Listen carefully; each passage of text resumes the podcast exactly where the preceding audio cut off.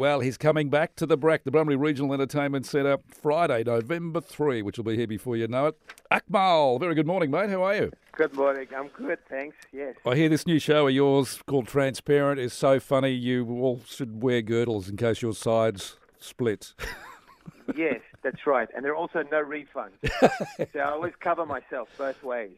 I know. Was that was that instructions from your accountant or that was yes, your wife? What was that? From my lawyer, my accountant, everyone.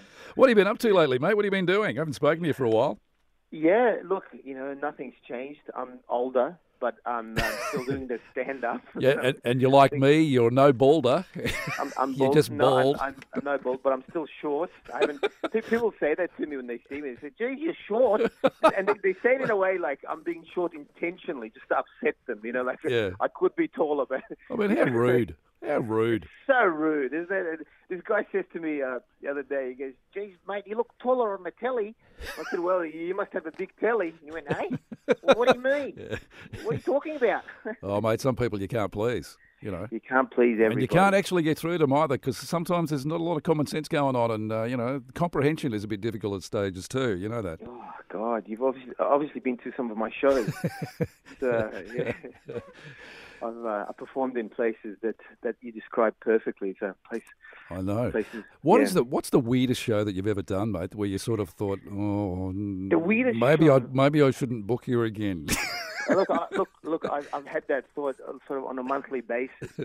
You know, I've, I've do I do weird shows. I, the weirdest show I did was many, many years ago. It was a private function, and they're always a bit dodgy. Yeah. And um, and I had to drive into the bush, and then and this guy had to meet me, so I had to leave my car. What? And, this, and, this, guy picked me up and said, "Oh, you can't you can't bring your car oh, further than this. Geez. You need a four wheel drive." Ivan Milat so, comes to mind. Uh, well, you know, I that's the first thought I had, and I thought, well, you know, it's a, a, terrible way to go, just doing a gig. Well, at least let me do the gig first before you hack me. at least pay me before. Let me go yeah, with it. Yeah. Let me go with some cash in my wallet. let me get be funny before I die. and uh, and and then and then we drive for ages. Me and this guy in this four wheel drive, and then we get to this tent. Yeah. It was full of people, and I we walk into the tent, and everyone was like half naked and and they had like this is the absolute truth, right? They had these men in nappies, and there's like women, these women spanking old men, like you know, fifty year old Oh, men that are getting with their yeah. pants up down. I'm thinking, of, uh, I- was- you know, when you just have an experience where you think, I'm dreaming. This isn't real. This is a dream, right? And I'm going, you got. I'm the comedian, right? You did you book the comedian? You know, he goes, yeah, yeah, yeah. You'll be right, mate. It's just a, it's just a, a fetish club. I'm going, oh my god! But are they going to laugh? Um, do I have to take my clothes off? Do, you know, do I Oh. have to spank anyone? How All weird. It'd be really- all these women in nurses' costumes. and- Oh. but actually, the gig went really well. Surprisingly, they all gathered round, and I got up on, on a little stage they had in the tent, and they also and I, I looked down from the stage, and there's men rubbing like, you know, baby oil on their nipples, and it was that was weird. You know, like even now I think back, did that really happen, or did I dream it?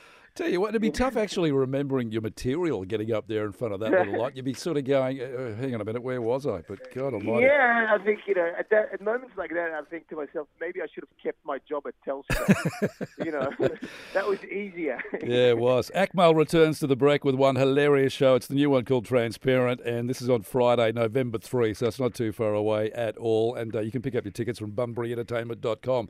Akmal, good to talk to you again, mate. Take it easy. Thank you, mate. Have a good day. Your money with Nick Bruining from the West Australian. Yes. What's the weather like up there, mate? Is it all right? Uh, no, actually, it's just started drizzling and it's turning into a steady rain. So uh, maybe we should be talking about insurance, Blackers.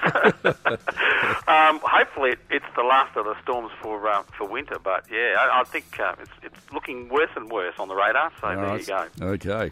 Donations. Yes, well, um, of course, telethon, the 50th telethon comes up uh, this weekend, and uh, I'm sure all of our listeners can watch it on uh, lovely GWN. Yep. But um, look, it's all about donating, and I guess there's obviously the benefits in our hearts and heads when we're giving something to a worthy cause, whatever it is, whether it's telethon, Alzheimer's, Red Cross, all those organisations are, are very needy. But rather than just a straight tax deduction, what we're looking at is some of the benefits or the extra taxes that you can avoid when you're close to these various thresholds. So what we're saying is that if you're um, earning 53000 for example, a $1,000 donation to a worthy charity gets you under the threshold where you start to lose family tax benefit. Or perhaps you're a, a student that's uh, just on the cusp of having to repay your HECS and HELP uh, debt. That the threshold there is fifty-five thousand eight hundred and seventy-four. One dollar over, and you're up for four percent of your income. One dollar under, and you don't pay it. There you So, go. so there's a there's a range of different things. You've got HECS, you've got um, private health insurance surcharge. Um, equally, there's a superannuation surcharge that kicks in once your income goes over 250 grand. But but pretty much anyone from about 52,000 bucks and up um, can look at saving some serious tax dollars just by making relatively small donations. The other group are the uh, retirees, and this is um, specifically people that are on an asset-tested pension. And the way the system works is that if you've got uh, $1,000 over the various thresholds, you lose about $3 per fort, not about, you lose $3 per fortnight for every thousand. So over a year that works out to be 78 bucks in pension foregone for a thousand bucks. Now we've done the maths, and if you stuck that thousand dollars in a bank, you'd be lucky to be getting two and a half percent.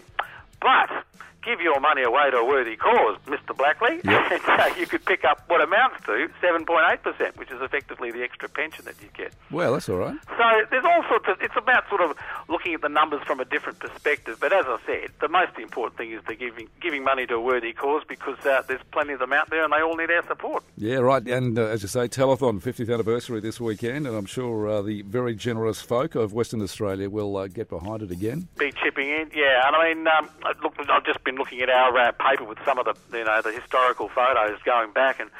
I'm thinking, crikey, I can remember that.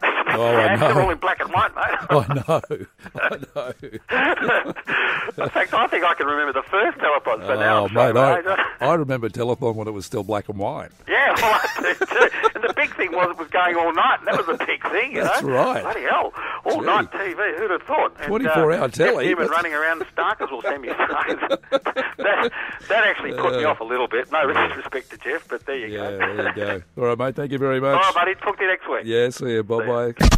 With your weekend sports roundup, it's out of bounds on the Southwest's Triple M.